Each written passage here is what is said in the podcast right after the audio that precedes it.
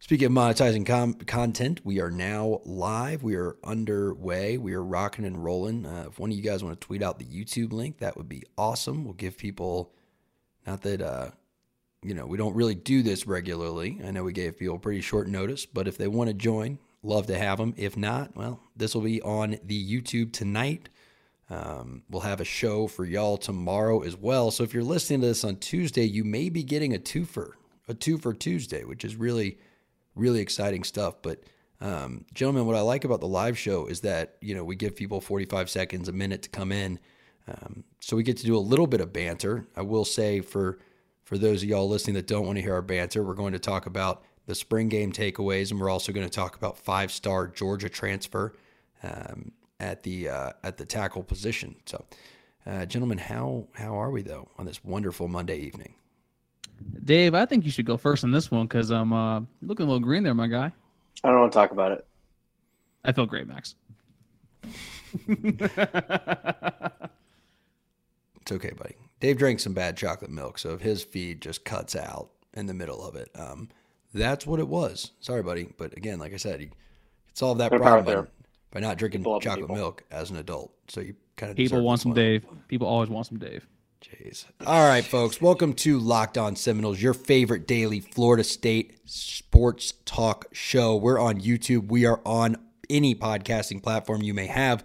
We appreciate y'all listening. Make sure that y'all subscribe to the YouTube. We broke 900 last week. I would like to push to a thousand, and I think we can do it, guys. Can we roll the video and dive in talking about the spring game and Amarius Mims, the five-star offensive tackle transfer from Georgia? Yes, we can. 3 Let's rock. Two, one, go. Are Locked On Seminoles, your daily podcast on the Florida State Seminoles, part of the Locked On Podcast Network. Your team every day.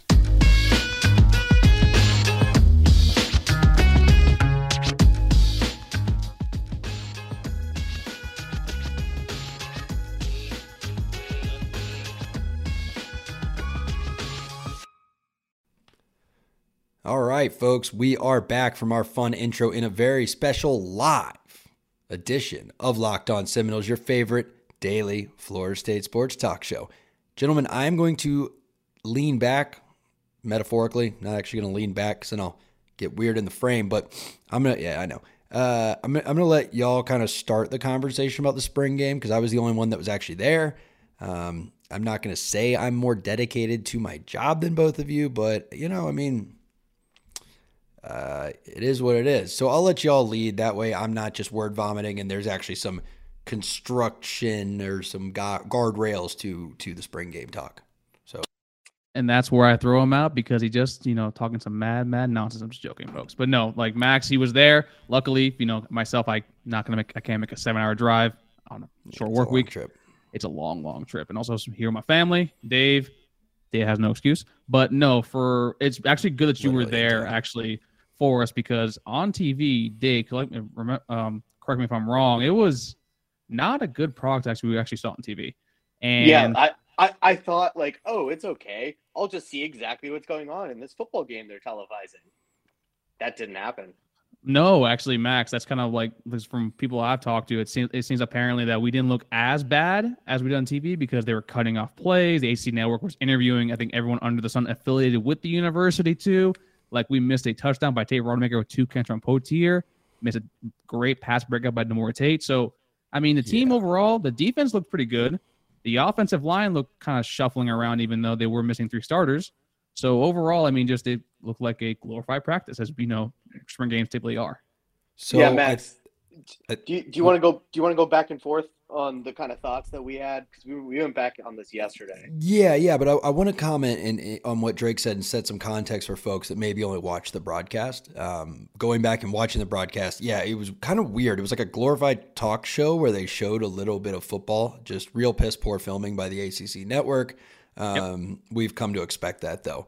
Uh, as far as yeah, we can go back and forth on thoughts now, Dave. But it, it yeah, it looked a lot better in person. I actually was I didn't see the initial two point conversion or you know some people said it's like a goal a fourth and goal and you need seven no matter what some people said it was a two point conversion either way the context is all three quarterbacks threw interceptions but but they were basically told this is one of those plays where going out of bounds is not an option. Try to complete a touchdown. If it's a pick, we're going to lose anyway, so no one cares. I get it. Now that sounds better. That sounds better now knowing that in context. Right. That's the context of like you hear, oh, they all threw a pick to start. No, no, that's that's a drill you do. And some people, like I heard Josh Newberg today, basically said that, oh well, this should be more of a showcase, and you shouldn't do that. I think that's a very valid opinion. I think it's an equally valid opinion that, well, they were trying to do something to just kind of get the game started, let people shuffle in, so they did this drill. Um, however you want to feel about that, but it's not like all three quarterbacks threw interceptions off the off the rip from like you know just a regular first and ten. Yeah, but like it's kind of bad when the first throw was a pick. Next one, I mean, like just the optics were not good. I think no, that's just, just more. That's just more like yeah. yeah. like in like I'm with I'm with Newberg on this one. Yeah, I'm yeah. with Newberg on that one too.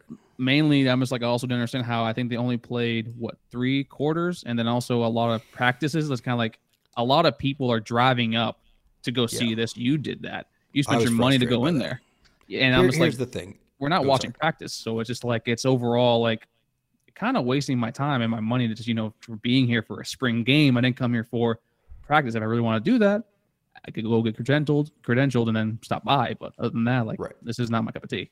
Here's the thing: you to me, you are the CEO as a head coach in, in Power Five football. You are the CEO of a business with four main departments, right? Number one, producing on the field. That's that's your first that's your main department. You have to be good at that and that's the vertical of your business you have to run effectively.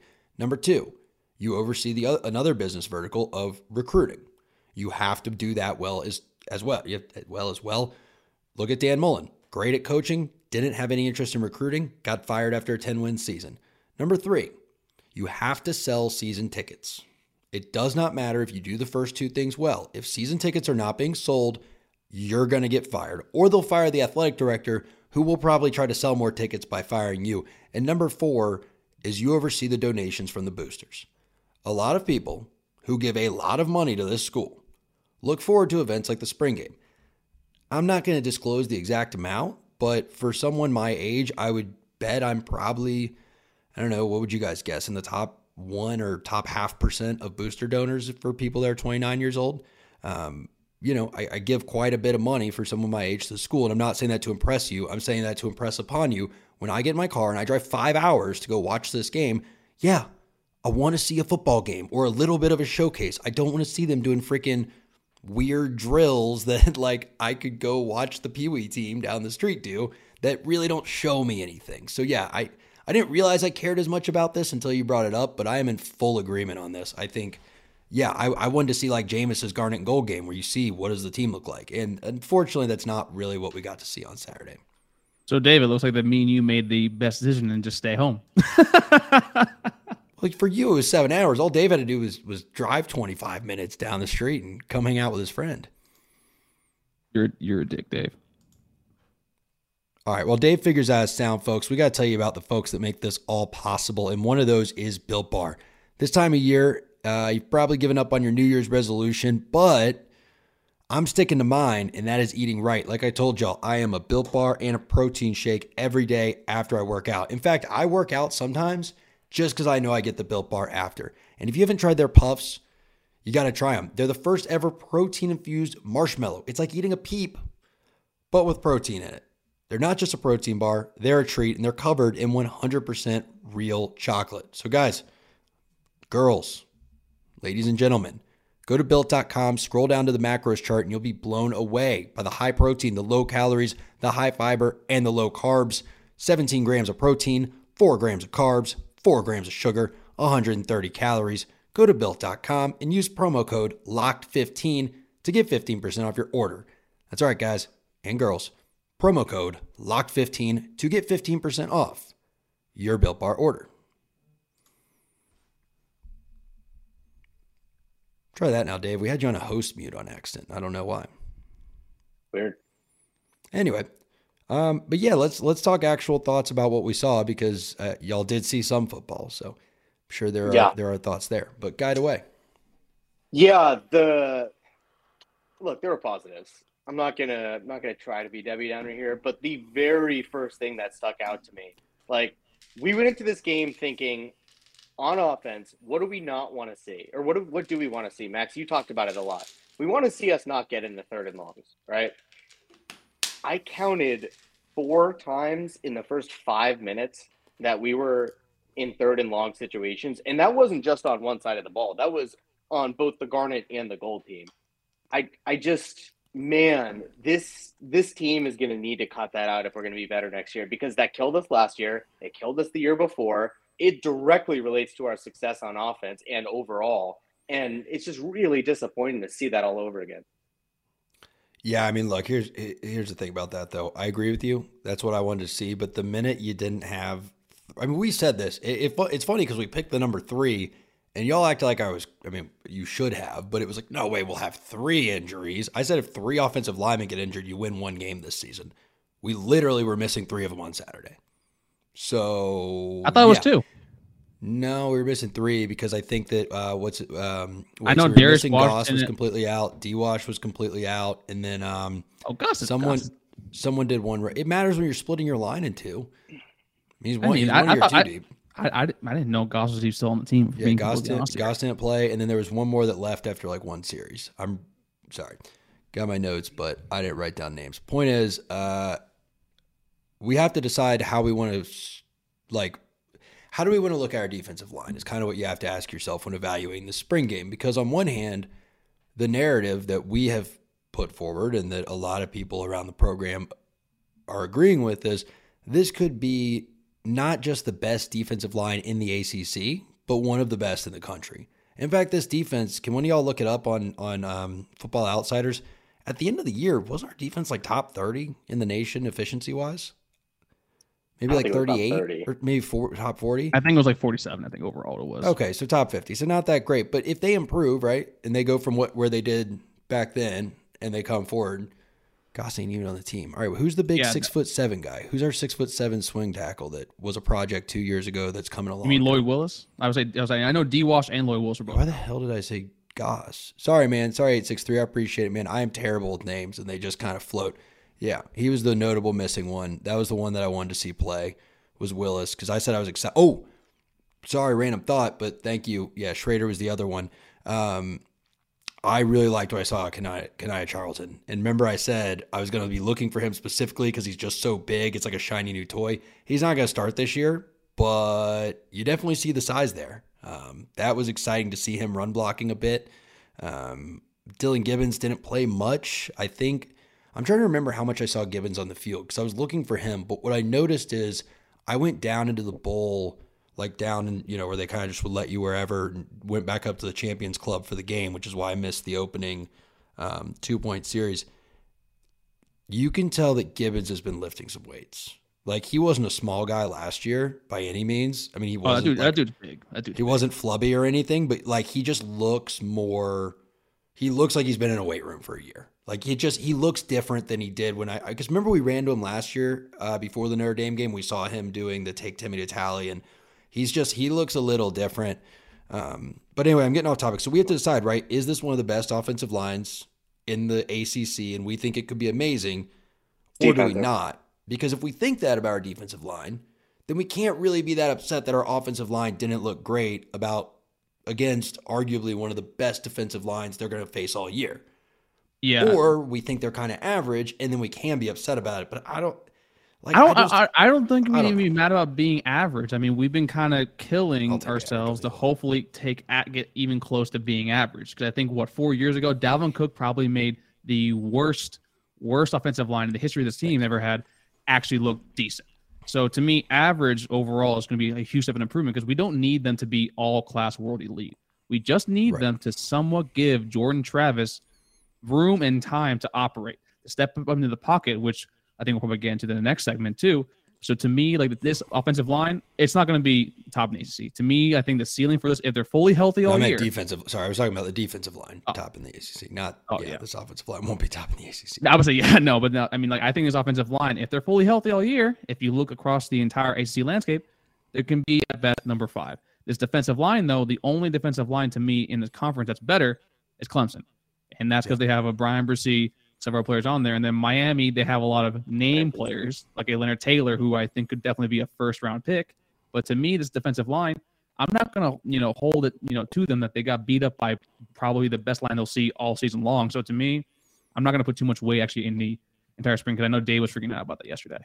Well, the beauty is there aren't stats out there, I don't think. So I guess, I mean, at least not on Pro Football Focus. I can tell you from being there and watching, I don't. Yeah, DJ Ferg, um, go back and go back and watch this after uh, when you get a chance because we we touched on that at the beginning about the marketing, and I agree. I think that was really dumb. I mean, this was your, like you're in a year where you really need to raise booster donations, and you really want Rising Spear to get money flowing to it because what we're about to talk about in the next segment, we're about to be in the NIL fight of our lives to get a five star offensive lineman, and you basically do nothing. You just do like a practice weird thing. And the thing is, y'all got to realize you watched on the telecast. I think they said on the telecast what they were doing. No one explained to us in the stadium what was going on. All of a sudden, after the third quarter, they just stopped playing football and started running Oklahoma drills or whatever the hell was going on on the field. It was like really, they, they really used bizarre. To, they used to do that back in the day too. Like I remember the last days of Bobby Bowden, like they would run like situationals the fourth quarter. So that's actually not that weird compared to what we used to do.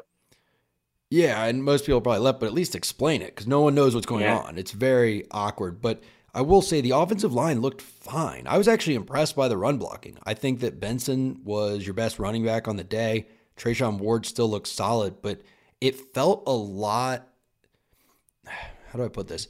It felt like they were having to do a lot less to get the same amount or more than they would get on standard runs last year. Like last year, it seemed like every run that was big required, you know, that favorite double pull counter we talked about, or they were always doing some misdirection, or something was always having, there was never just hand the guy a ball and he goes and gets five or six yards. And I felt like what I saw on Saturday, there were a couple that didn't go so well, but there was a lot more where it was like that run was successful because of the blocking that was in front of it versus like, thank God that, you know, despite the blocking, they made something work. All right. So, so Drake, you saw it on TV Max, you saw it in person. Did anything you see, limited as it may have been, change your mind one way or the other on what you expect this year? Has anything you've ever seen in a spring game ever changed your mind? Oh, dude, I, I thought Malik Henry was going to win a Heisman. yeah. remember that? Yeah. And then also remember remember Justin Fields in Ohio State. Lamar- Lamarcus Joyner getting burnt by a walk on. Oh yeah. And that, well, y'all put more stock into spring games than I do because no, that, that's ever... what, that, that's what I'm saying though. Like all these things, like to me, a spring game literally means absolutely nothing except for maybe right.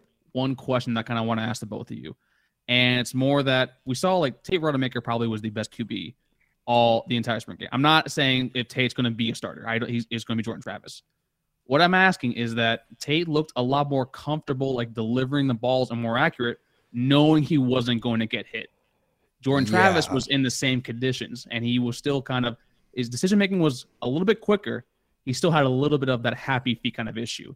So, like, do you kind of like does that make you worry a little bit that he knows he's not going to get hit? He knows the pressure is going to still be there, but not get you know kind of walloped. That he still was kind of like kind of seemed uncomfortable a little bit. Like he wasn't bad, but he wasn't good by any stretch of the imagination. I think there's a conflation between why the two of them. I understand what you're asking, but I think there's a conflation between why the two of them might have quote happy feet. I think if someone like Rodemaker gets happy feet, it's because they're worried about getting hit. Jordan's trying to decide if he can run or not. And I think with Jordan, there was noticeable confusion because there were times where a defender would be nowhere near him and they'd blow it dead because he was like, you know, whatever. And then there were times where they let Tate Rodemaker run for 25 yards, like with guys around him. So I would imagine a lot of that kind of uh, from Jordan was he didn't know if he was allowed to run or not because sometimes, again, they'd let him go. Sometimes, if a defender was within six yards but had a line to him, they'd blow it dead.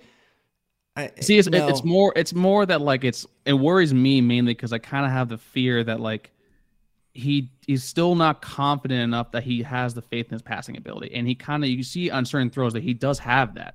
But when he did have a clean pocket, and certain times that it did show, that like he kind of didn't want to take that step up. He was like, actually, no, I'm gonna go left or right because that's what I know I'm good at. And also that he like what I, mentioned either a week ago or two weeks ago that he's to the point now where he thinks he has to do every single thing. He's not used to having this sort of better offensive line, whether it be kind of average.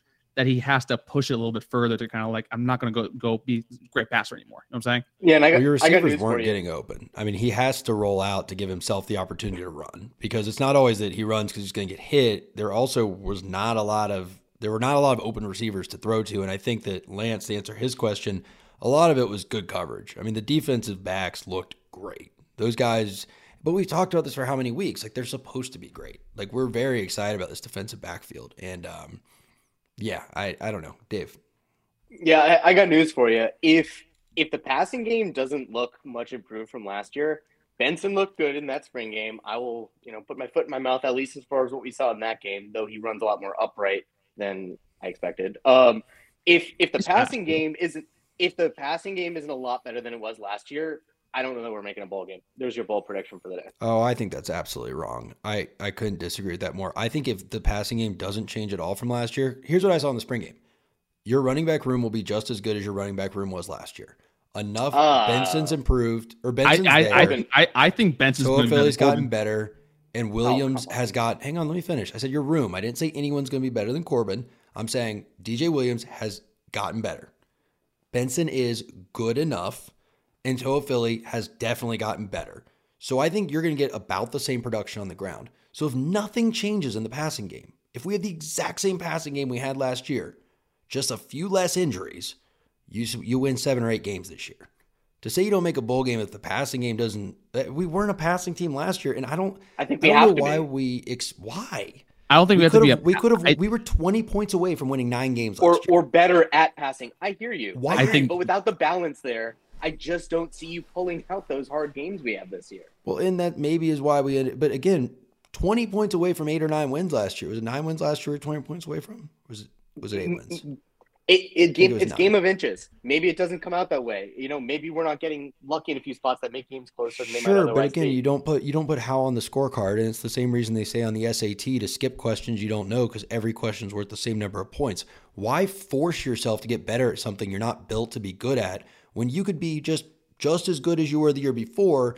Get a little bit incrementally better at the thing you're already pretty good at through a slightly better run blocking and a good running back room, and have a better result. Like people want us to be good at passing because they view a correlation between great teams and being good at passing. I don't think that's an incorrect correlation, but if you again judge a fish by its ability to jump, you're going to think it's a bad fish, but we're not that team it's and we don't need it's it. not that unre- it's not that unreasonable though considering the coaches re- restock the entire receiver room it seems obvious to me they think we need to be better at passing or they wouldn't have done that And We I'm also, I, I, I think at it's more that we need to supplement the running back room with the, even the threat of a passing attack, like Sure. a decent. I'm not disagree. saying that our new identity should be passing the ball exclusively because I don't think Jordan is built for that. But let's but go I back do to the think statement. that overall, if we want to actually win these eight games, you probably need Jordan to have a total of about maybe what three thousand yards, three hundred total yards offense. I think I think two I think two Yeah. you can win eight games because he Yeah, only and- had like twelve what twelve hundred last year through the air and then I think he had like seven hundred on the ground.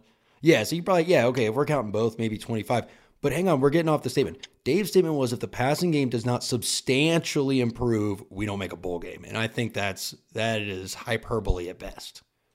maybe it was it was just not something opponents had to worry about last year But you were how okay, and again, you were one stupid play against Jacksonville State from making a bowl game, and you have an easier schedule this year. To say that if it doesn't substantially improve, so you're talking Jordan throwing for like three thousand yards just through the air, because that's substantially. Substantially is No, not him getting a 2000 little bit would be better. substantially 2500 would be substantially any well, you have to 500 look at yards more. per attempt, right? We'd have to look at yards per attempt. I guess is fair because he did miss a lot of time last year. But like to say we don't make a bowl game if we don't improve substantially through the air, my only point is that like you don't have to improve substantially. You just have to be to what Drake said, good enough to make teams respect the pass so you can open up a run game and you can actually win a lot of games if your defense steps up. So I actually have his attempts right here. So he actually had fifteen hundred yards passing, Oh, dude, I thought that was lower. which is actually a lot. That's actually a lot higher than I thought, to be honest with you. But Well, overall, I looked it up at one had- point. I was like, if he had as many attempts as Bryce Young, he would have had like the twelfth most yards in the nation or something. Something Yeah, like but with his yard can't do attempt. you can't do the plug and play type of thing, especially with the Heisman. No, no, I, a know. I know. I'm that's just a- saying he, he had a very a- low number of That's didn't kind of cheating, my guy. It's kind of cheating. No, I'm joking. But no, I think with Jordan Travis though, he has also 500 rushing yards. So we need to see in a thousand yard improvement. And I don't think you're going to see the increase in the rushing yards that much more. So to me, asking him to probably do about another thousand yards passing, I'm not saying it's a, it's a substantial kind of like jump, That's but that is a, substantial. that's a pretty big jump for passing if we want him to have 3,000 total yards. That's a Which actually sixty-seven percent but- jump. but Which again- isn't but again- asking him to do, you know, give us the world, right? Well, are we trying to win? Are we trying to win a national championship, or are we trying to just make a bowl game? Because I was arguing against Dave's statement about we won't make a bowl game. I think if Jordan Travis throws for fifteen hundred yards next year, you can still find six wins on this schedule. You don't have a very tough schedule. The ACC is going to be weaker next year, and you could still win six games with Maybe. Jordan Travis passing for fifteen hundred yards and Tate Rodemaker having to back him up a few times. You could, Yeah. but if you want to be confident, that's all I'm saying. If you want to be confident you're making a bowl game next Yeah, year, the passing it's got to improve. I just, dude, I still. All right, we'll move on because I just, I think you get locked into this old school Florida State mentality. Like you're conflating bowl game with like Orange Bowl. Like I don't think, like bowl game is six freaking wins. Like I'm gonna pull up the schedule. Like Duquesne is a guaranteed one, right? Somebody, somebody tell the folks about Bet Online while I pull this up. folks. BetOnline.net. BetOnline.net is the fastest and easiest way to get all the latest sports action. Actually, let me- folks, let me pull up the graphic real quick so you don't see me reading the teleprompter. I'm completely joking, folks. But folks, head on over to BetOnline.net. Our sponsors love and us. Easy. That's right. Our sponsors adore us. But no, BetOnline.net is the fastest and easiest way to get all your latest sports action, whether it be UFC, NHL. Baseball has just started, and the Marlins have already disappointed me. And as Dave said, if you like about a week ago, we're already eliminated for the playoffs. But folks, Yep. if you can, you know, have a little better teams like Dave has the Yankees, Max has Max doesn't have any other team, but head on over I'm to a Nats fan. betonline. dot- I got a You're lot a of what? Nats hats. I'm a Nats fan. I got a lot of Nats hats. If you want to bet on the Nats and not finish in the last Oh, place, no, trust me, those that. folks. Sorry. No, you're not doing that. Then we're not going to give that kind of gambling advice on here, folks. But folks, head on over to betonline.net and use locked on. That's promo code locked on, L O C K E D O N, and you'll get a hundred percent. That's right, folks. A one zero zero percent welcome bonus on your first deposit. Once again, from going locked on, L O C K E D O N. Bet online where the game starts.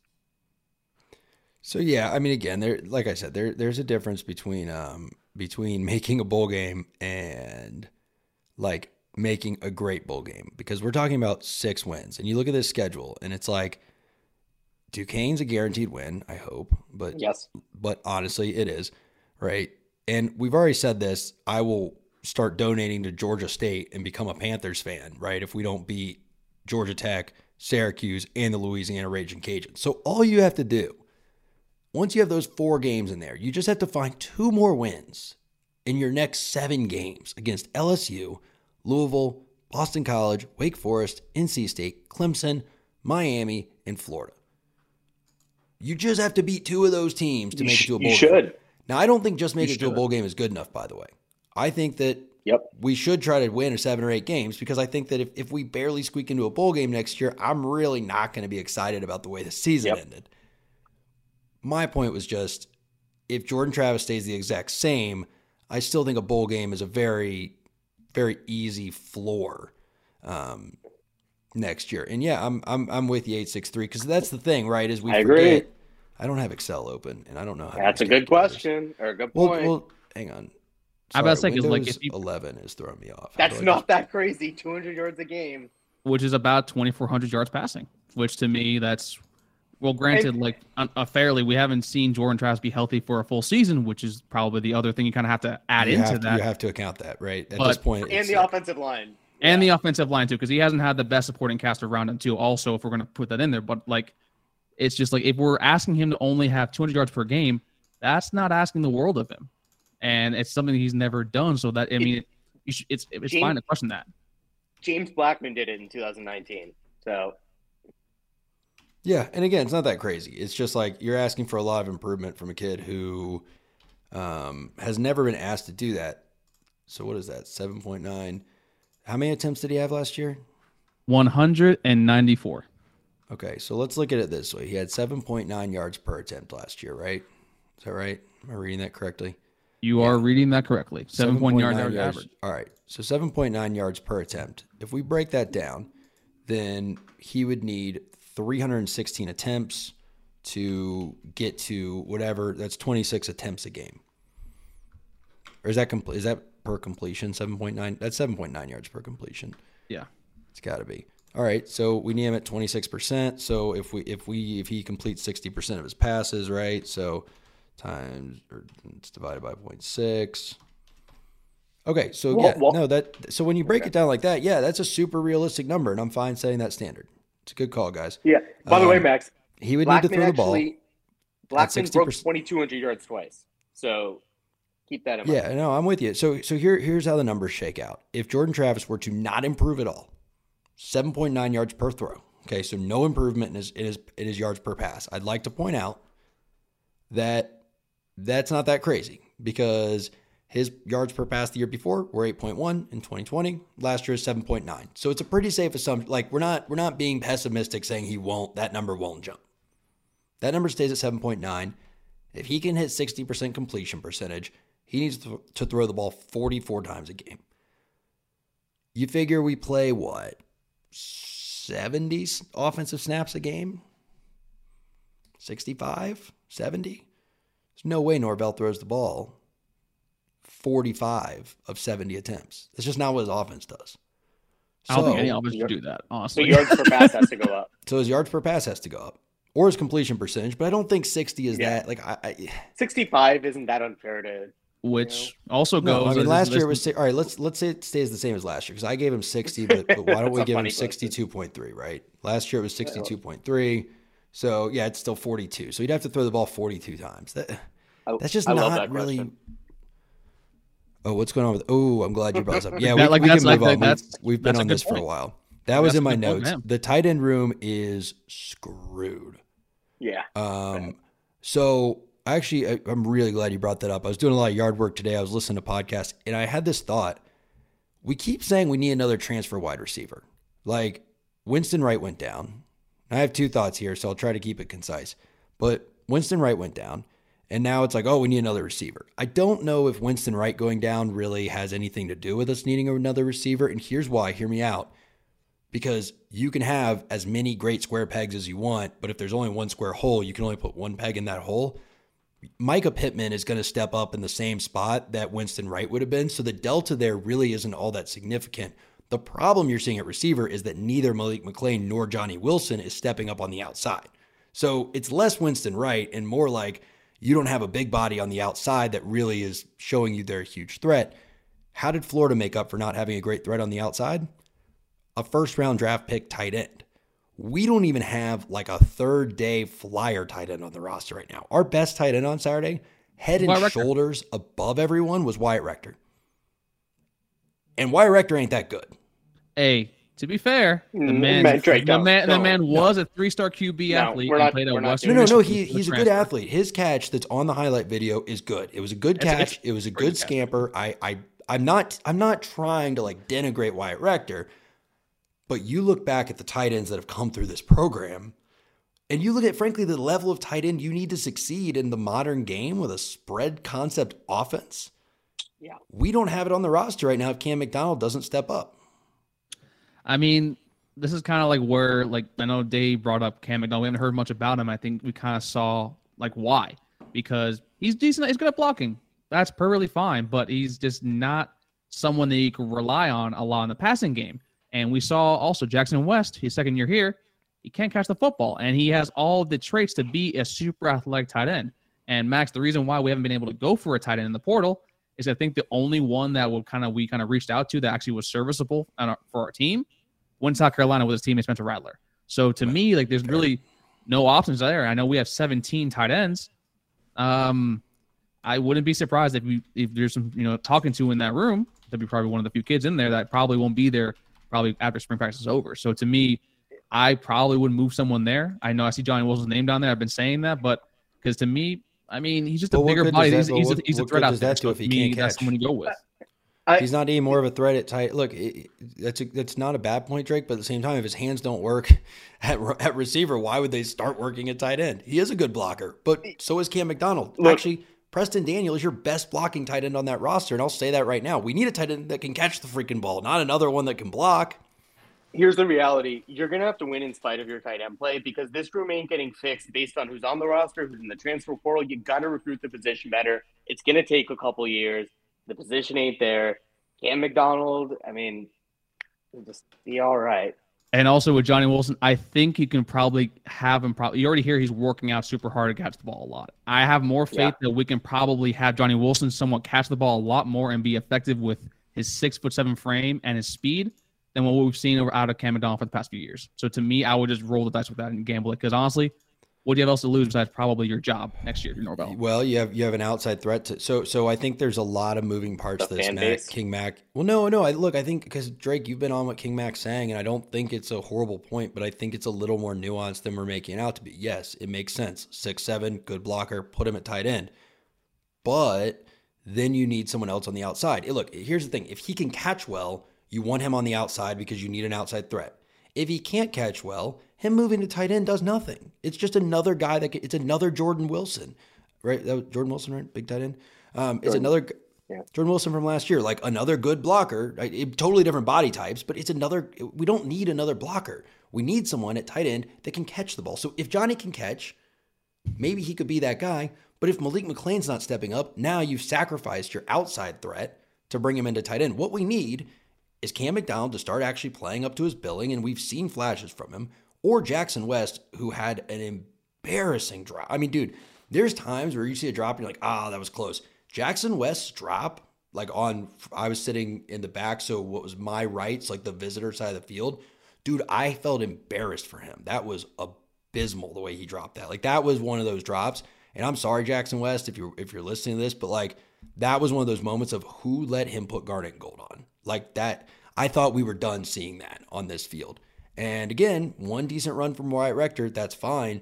But if they put any decent coverage linebacker on Wyatt Rector, he's not going to have success either. So I, I don't know what you do about the room. I don't hate the point, Mac or Drake, about putting Johnny Wilson there. I just don't know what that does for you as a team. Because either if he can catch well, you're sacrificing an outside threat. If he can't catch well, he's useless at tight end because we don't need more blockers because Preston Daniel can do that. Yeah, the new tight end, you put him anywhere you want, anyways, too, if they're really good. So that's just kind of where I was going with that.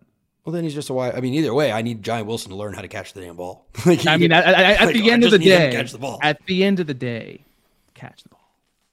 But yeah, no, and, and then there's one last thing I wanted to bring up, just because we were doing this math exercise earlier. Florida State last year ran. Um, I love when we get to do this stuff. Florida State last last year ran 68.4 plays per game. So with Jordan's completion percentage of 62.3 percent at an average uh, yards per completion of 7.9, he would need to throw the ball on 62% of our snaps to have 2,500 yards. So 60 40. So, Yeah. Or yards per pass. or yards per pass, right? I'm just, I, I just literally wanted to break down because I think what, what, what I was chasing there was Lance basically saying like, is that? I mean, he literally asked like, is that that? I think it was Lance. Is that that crazy of a number 2,500? And it's not. But anyway, not. And then also, I Um, mean, like that kind of points out well because I think where's the comment? Yeah, it's right here. Yeah, King Max said it was 65 35 run, you know, pass. So if you go from 60 to 40, that's kind of like, hey, that that supplements. That's kind of what we kind of want to see out of Jordan too. Anyway, so yeah, and and let's say you do 35% passing, right? So times 0.35 um, times his completion percentage of what did I say, 62.3. you did. 623. Okay, so it's 35 passing on those plays times 62.3 times 7.9 yards per attempt. That would put him at like 117 yards a game. So you'd have 12. That that would put him right at the 1500 number if you stay in that same split. Um, right around the same. But yeah, no, let's let's get to Andres and Rhinos because that's what we wanted to pivot to talking about recruiting. We'll talk more about the spring game throughout this week, guys. Uh, I think that um, there's still a lot more to talk about. I mean, we had some good notes going back and forth. Uh, Pittman, someone I want to talk about. Um, Anyway, but I do want to talk about the recruits. Drake, this is more of a you question. The recruits we're looking for forward to for um, the summer. I know that you you've kept a better beat on them. I admittedly can't remember which ones, unless Armella's not here yet, and then I'm excited for him the most. But I can't remember who early enrolled and who we still have in the pipe.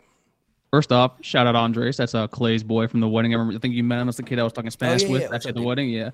What's up, my guy? I think he means more where recruits are coming in, I guess, to visit it. I think that's more. You see the Harris twins were the linebackers that were actually at the spring game. I think in total there was only ten kids, which is, I'm not gonna lie, it's kind of a letdown from previous years where we've had like almost 30 to 40 kids come in. But overall, I think Harris twins are two kids to watch at the linebacking spot because that kind of shows that one thing that we've been kind of lambasting Coach Shannon for is that his recruiting board is at this point kind of non-existent. So maybe he's kind of like actually going for some kids. And then you have Wookie Denot actually on the defensive line, who Dave actually is the one who kind of told me a little bit about that kid. And that's someone that we really, really should be excited to see. And then, I mean, everyone knows about Amarius Mims. And I mean, that we'll talk about probably on the episode for tomorrow. Because uh, now I think we're basically at the 40 at the 40 minute mark too. But those are Oh, kids why, to don't, keep why, an eye don't, why don't we just why don't we just stay live and then we'll we'll publish half tomorrow. We'll we'll publish half right after this and publish the other half for a second episode tomorrow. I mean, we we're rolling. Make let's let's just call an audible on the play. Let's just send the ball.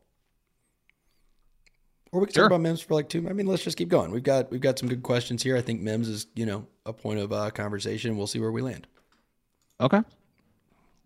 I mean, with Mims, so basically, I reached out to my my guy over at Miami, and the rumors are true that basically they're definitely making a huge NIL push. I don't think that's probably lost on anybody right now. I know Dave has been freaking out about that because this is basically, I think, what you alluded to at the top of the show, and what Dave has been saying too. That this kind of like will show where FSU's like a standing is when it comes to this new era of college football.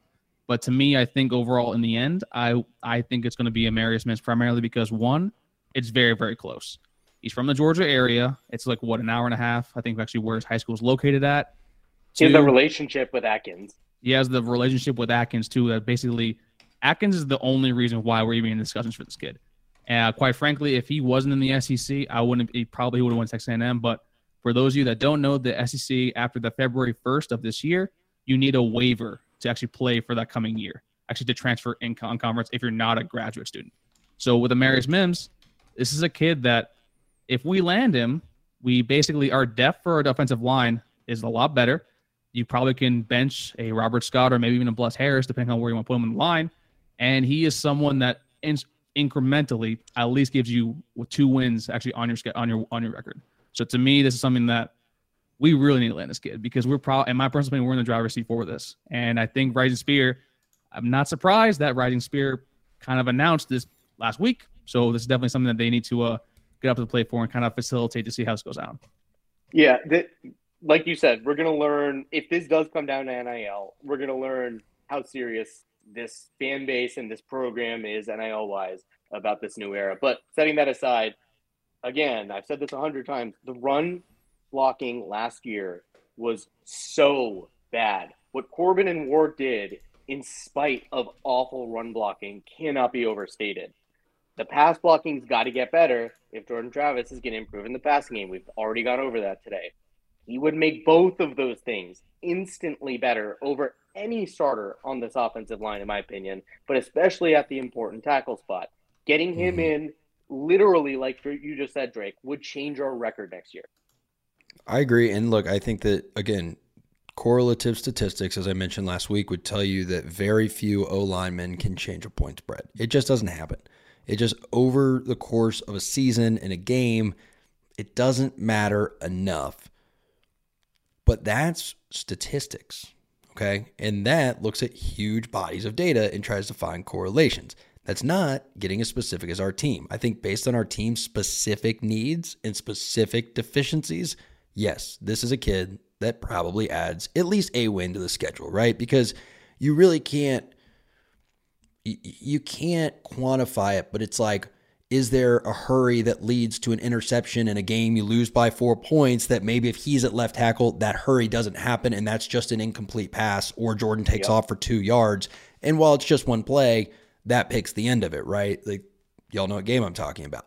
Um, or is there a game that you lose by three points that if your quarterback took one less hit and didn't miss two quarters of, you don't turn the ball over three times and basically, again, give that game away. So that's the Florida game. Um, yeah, I, I agree. I don't know if he adds two, but he definitely definitely adds one. I would say. Like last year, I can I can literally say if he was on the team, we probably beat Florida because Jordan Travis doesn't take that blindside hit that sent him out of the game. Just just straight up, that's a game he impacts.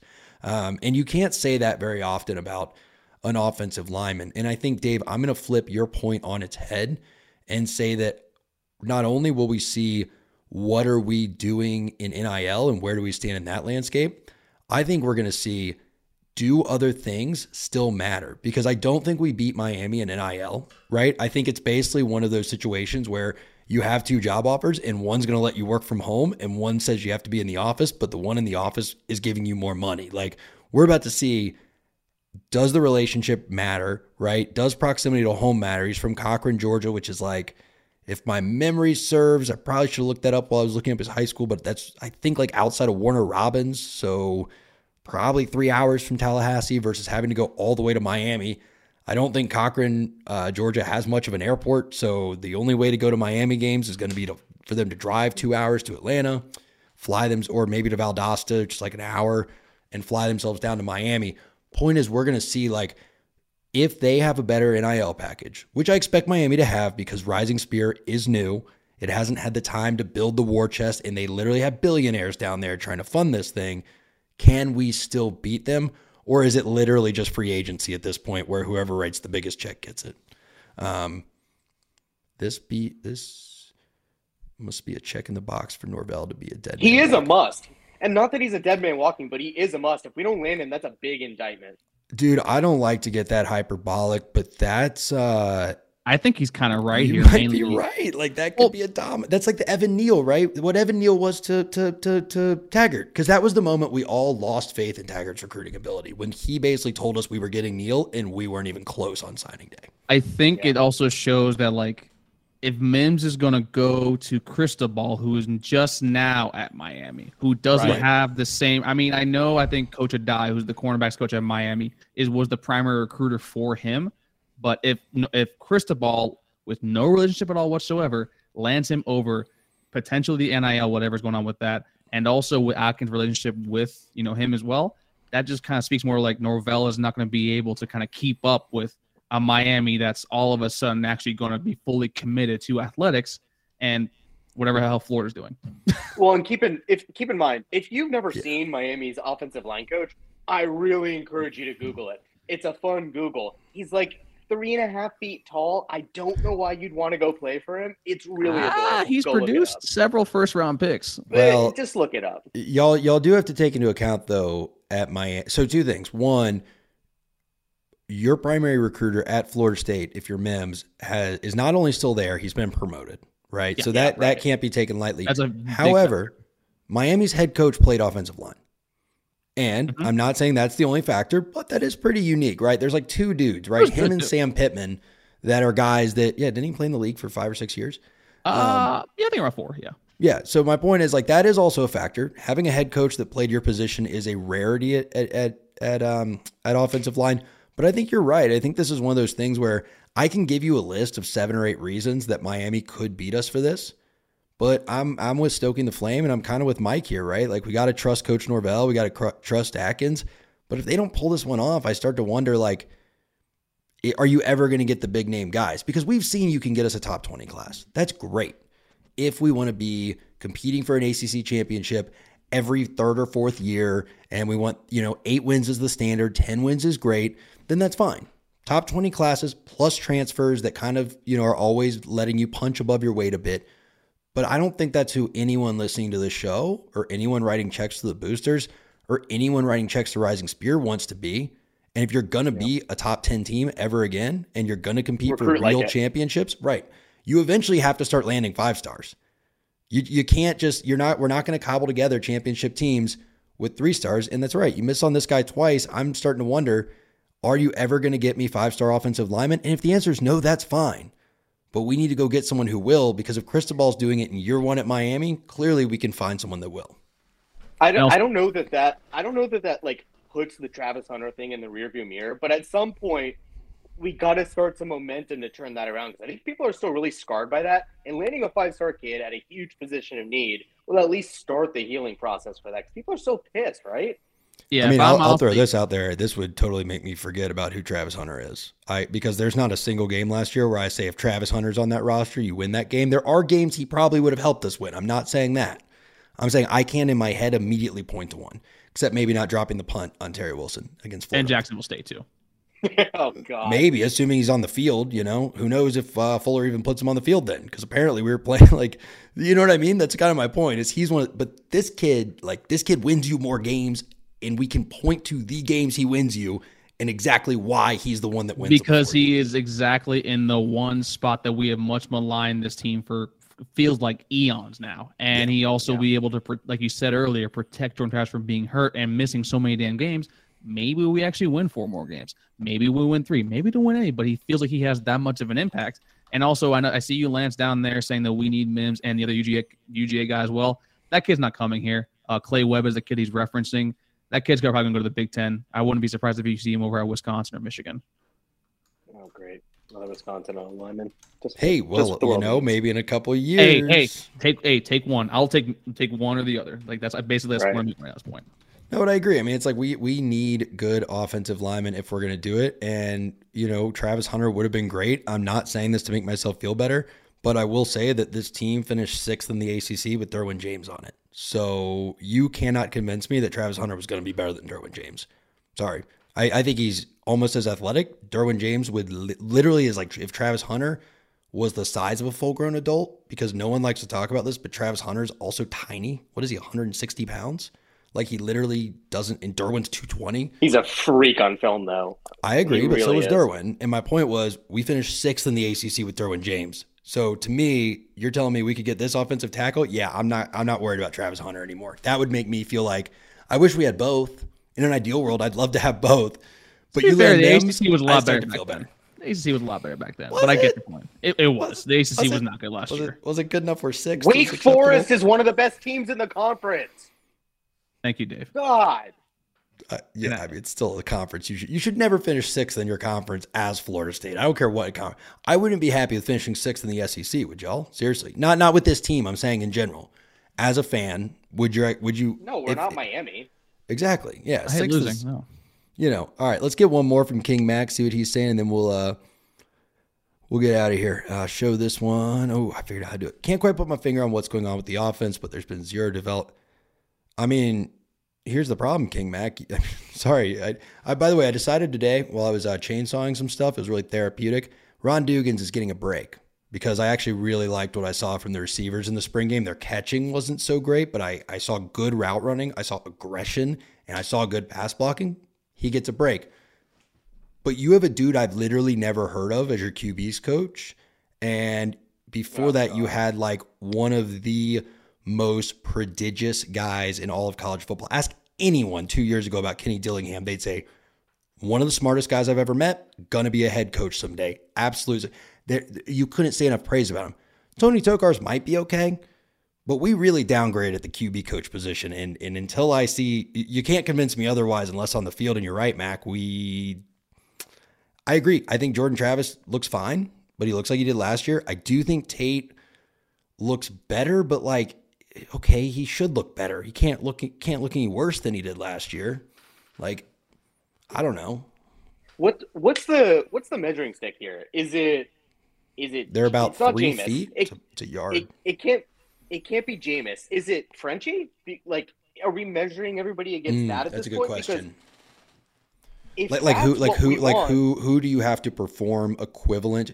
I don't know. There's 25 folks watching now, guys. Last question in the chat. Who who would y'all need to see these guys perform at the level of to say, eh, okay, that's a good enough quarterback? I, I think I think France. I, I'd say EJ Manuel or Christian Ponder. I mean, I think that's the level like I'd I would expect us to have by you know by now after a while because those are the type of guys you should be able to go get off the trail and develop over three EJ years. was a five star, but he was a five star. I, I would say but I'm talking pre-injury on field Francois- performance. I would say pre-injury Francois because I think that year actually uh, with that. And, I, and me personally, I would say Sean Maguire like that. Like I would say Tate Rodemaker do that. Tate Rodemaker, if he's Sean Maguire, I would take in a heartbeat as a backup. Awesome. He came Oh, in. I take Sean Maguire right now. I yes, that's a good one. Yeah, yeah. Smag right now. Maguire. Let me ask you this. Uh, Now I will say because Jordan's so special with his legs, I don't think Smag wins you more games last year than Jordan does. But I think if what you're saying is like how he looks on the field, comfortability with commanding the offense, um, poise, those kinds of intangibles, all that stuff. Yeah, I, I think I'd I think I'd take I think I'd take Sean Maguire at this point. Um, Not not over Jordan Travis though, because he just wouldn't fit with the team. But I mean, over, y'all get what I'm saying, right? I get what you're saying. I actually, uh, Like his game wouldn't mesh well with this team, but the Yeah, I- level of yeah, performance I- he had yeah, on the he's- he's- 2015 team, that's the level of production I'd like to see on this team. He's, from he's obviously a better passer, but the legs definitely do bring it like bring the more important thing that you kind of need to, which kind of sucks. are, are, are we better in 2022 with Deondre Francois as our quarterback than Jordan Travis? pre or post injury. Pre injury. For Yes. injury, yes. I mean, that Post was one. Of, yeah, oof, no. I I mean, think mentally gosh, I, wasn't thanks, Rhinos. We appreciate, it. guys. I yeah, I, I'll uh, pre-injury Francois was one of the toughest son of bitches I've ever seen. Yeah. I mean, that guy took hit after hit after hit and got up. And I think that Jordan Travis is tough as hell too. I love y'all know I love Jordan Travis, but I owe it to the people listening to this. I owe it to y'all and I owe it to myself as a fan to be honest about what I'm seeing on the field. And unfortunately, I don't think I saw like what I saw last week. I saw the same Jordan Travis I've seen a dozen times, which again, to my argument earlier, is going to get us to a bowl game, but it's not going to be the next step. And I think that that's that's tough. That's yeah, yeah. He so, some stuff's got to develop over the summer. Um, yeah, We got nothing more to add. That you know where I stand on that entire situation. Yeah. Well, folks, hey, thanks for making this a great live show. We love when y'all get in the comments. Um, ooh, King Mac, this is what changed my wrestling career, right? Is when I first was told wrestle to win, not to not lose. And that's exactly right. This team needs to start playing not to not lose, right? They need to start playing to win. And I think that we'll see. Hey, they have a full summer. We got player led practices. We have new receivers that they've got to sit there and actually get their timings down with. Um, and we've got new coaches they're figuring out what to do. And uh, yeah, let's just hope we get Mem. So, folks, thanks for stopping by. We appreciate if you're on YouTube, like the video, hit the subscribe. We are on the push to a thousand subscribers. If you've spent the last day or two, depending on how we cut this show up, listening to this, thank you as well. We love you. Holly and Stacy love you. I'm Max. That was Dave. That was Drake. And this was Locked On Seminoles. Locked On Seminoles, your daily podcast on the Florida State Seminoles, part of the Locked On Podcast Network. Your team every day.